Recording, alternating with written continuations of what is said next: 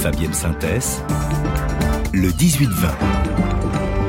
Le monde d'après de Franck Madvon, un monde d'après dernière semaine d'un jour dans le monde cette saison à l'occasion et l'occasion de se projeter sur ce qui nous attend à la rentrée et au-delà avec deux événements diplomatiques notamment qui marqueront la fin de l'été, le sommet des BRICS en Afrique du Sud et puis le G20 en Inde. Bonsoir Franck Madvon. Bonsoir Fabienne. Deux réunions qui illustrent, Franck, le poids croissant de ce qu'on appelle le Sud global dans les relations internationales. La semaine dernière, Fabienne, je vous parlais de, de l'organisation de coopération de Shanghai, un contrepoids à l'influence occidentale en Eurasie.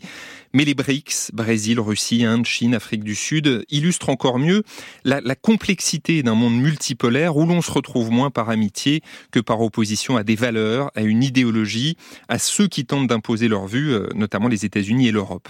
En termes économiques, les BRICS pèsent aujourd'hui plus lourd que le G7, près d'un tiers du PIB mondial. C'est aussi plus de 40% de la population du globe. Les pays de l'OTAN, euh, actuellement réunis en Lituanie, représentent à peine 15% des habitants de la planète. L'Afrique du Sud a confirmé qu'elle organiserait bien le sommet des BRICS du 22 au 24 août, avec un casse-tête au passage. Que faire de Vladimir Poutine s'il va sur place, lui qui est visé par un mandat d'arrêt de la Cour pénale internationale? Moins de trois semaines plus tard, l'Inde accueillera le G20 85% du PIB mondial et un rôle clé, là aussi, pour les puissances dites du Sud global. Et alors justement, comment on le définit, Franck, ce Sud global? Alors ce n'est pas un continent dont on peut tracer les frontières, on parle du Sud, mais le point cardinal n'est qu'une indication pour marquer le, le, contraste avec les puissances de l'hémisphère Nord. Le Sud global rassemble au fond tous les pays non alignés, ou plutôt multi-alignés, ceux qui diversifient les partenariats diplomatiques, stratégiques, commerciaux. Ce sont euh, tous les États qui ne veulent pas choisir entre les États-Unis, la Russie ou la Chine, qui ne prennent pas position sur la guerre en Ukraine ou la rivalité sino-américaine. En avril, le magazine The Economist avait dénombré 25 puissances intermédiaires qui répondent à cette définition. Inde, Brésil, Afrique du Sud, Arabie Saoudite, Indonésie, Turquie, Mexique, Argentine. Beaucoup de ces pays souhaitent d'ailleurs adhérer aux BRICS quand ils n'en sont pas déjà membres. Et ces pays qui sont issus de tous les continents, euh, est-ce qu'ils ont tant que ça en commun? Alors encore une fois, difficile d'établir une typologie du pays membre du Sud global.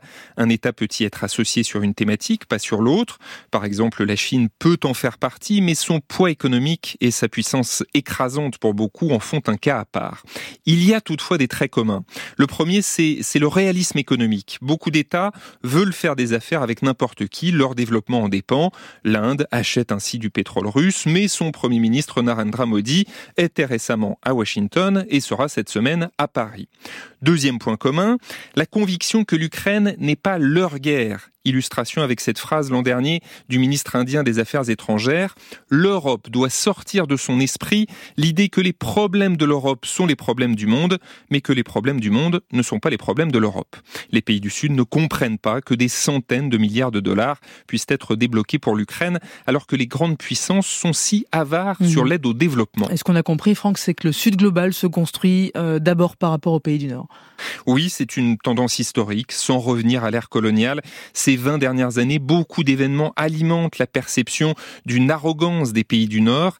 Les invasions de l'Irak et de la Libye, la confiscation des vaccins pendant la pandémie de Covid, la gestion des migrants et bien sûr l'urgence climatique. On a beaucoup parlé du Sud global lors du sommet pour un nouveau pacte financier en juin à Paris. Comment aider les pays directement touchés par le changement climatique et bien souvent euh, déjà frappés par d'autres maux comme la pauvreté. Les puissances du Nord s'emparent enfin de cette question, mais il est tard et les accusations d'hypocrisie pleuvent. C'est en accordant de l'attention à ce Sud global, aux problèmes qu'il rencontre, sans donner de leçons et sans fermer les yeux sur ses dérives, que ces pays, désormais incontournables, participeront à la résolution des crises internationales du moment. Franck Madvon et le monde d'après. Merci beaucoup Franck. Évidemment, euh, on se retrouve demain.